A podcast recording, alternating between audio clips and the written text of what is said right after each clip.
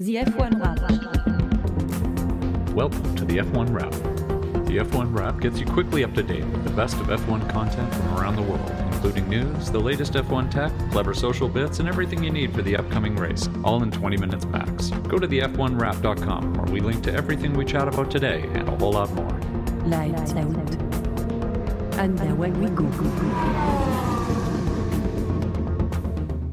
Suzuka, wow, what a hot mess that was nearly two weeks ago. The rain caused a delay for the start, and a red flag in lap 3 stopped the race for what seemed to be forever. But once the race restarted, Max Verstappen once again showed us who's boss in 2022.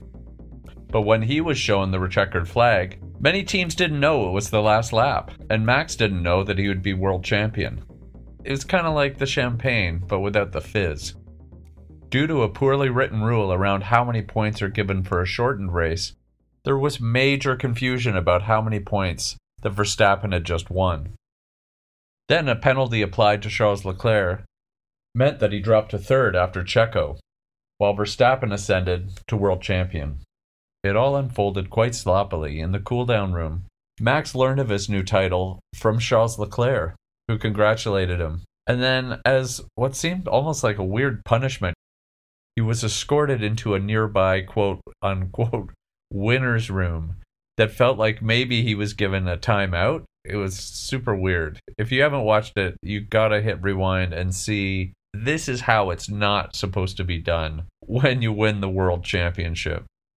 If Liberty had hit a magic button in Abu Dhabi in 2021 to make some of the most memorable sports TV of all time, 2022 seemed like the FIA balancing a bucket of cold water on the top of a door to surprise Verstappen when he walked through.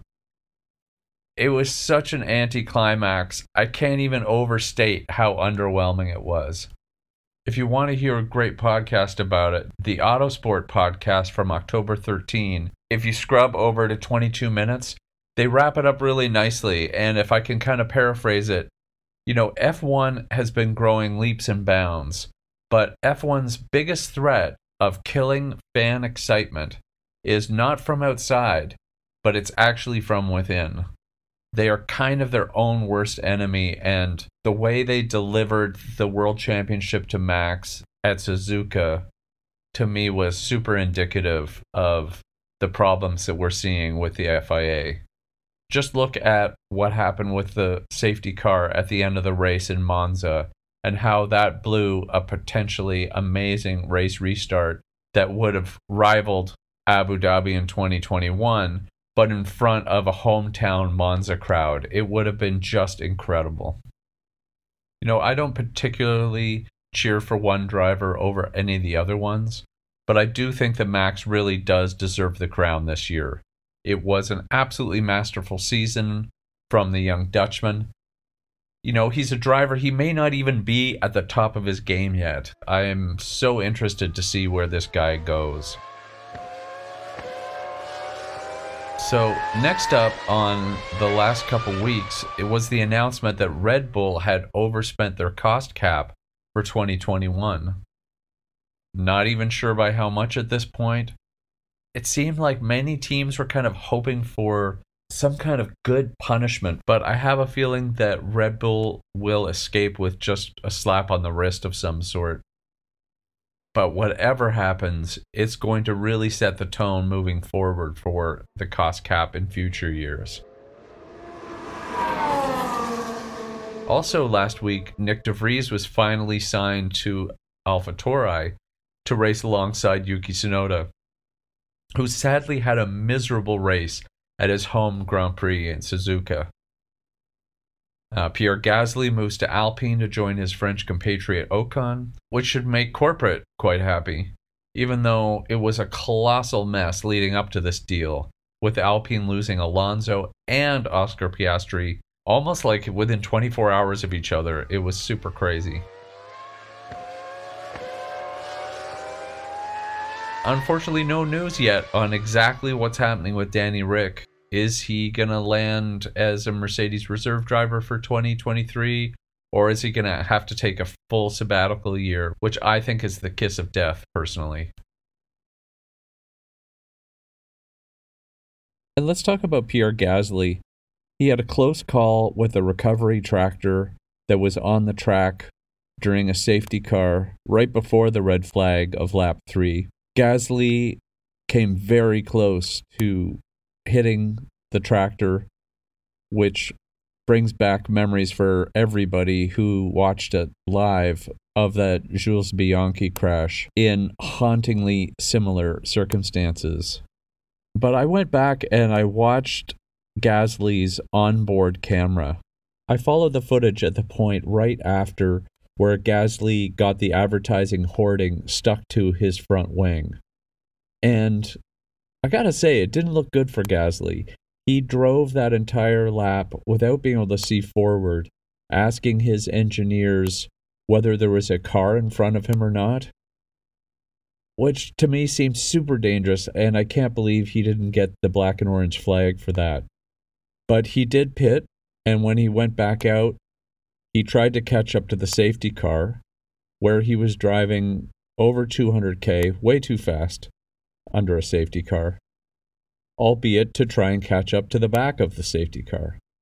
So I do think that Gasly has some responsibility of being a bit of a dangerous driver during this period, but also there should not be tractors on the track until everybody's collected by the safety car. It's just crazy, especially in the wet. Let's see what the FIA does about this.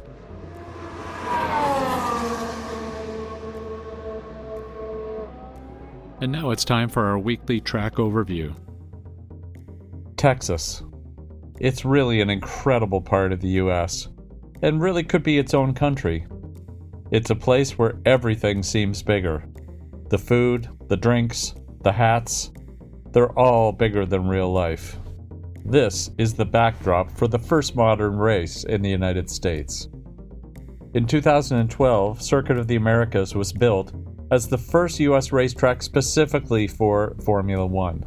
The race is 56 laps and 20 corners over 5.5 kilometers, and as us locals say, 3.4 miles. It tends to be a two stop race with fairly high tire degradation due to the heat, so the undercut can play a factor.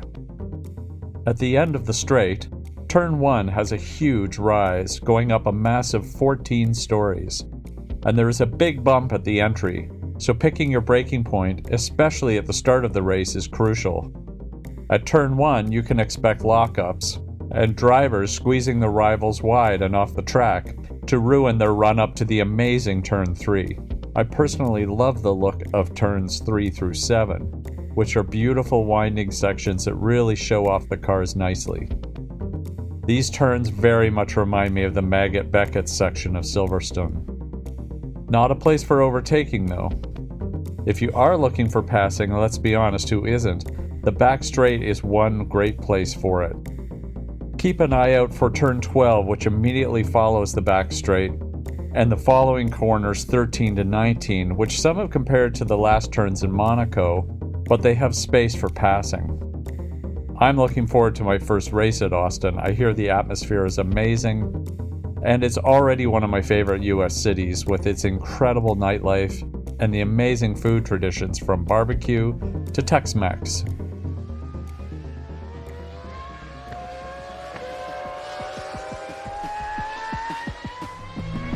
Thanks for checking in with the F1 Wrap. We're a new show, so if you can, please subscribe and share an episode with a friend Theme song is by Kevin Drew from Broken Social Scene. Thanks, Kevin. And I'm Eric Yale, and I'll see you next race weekend.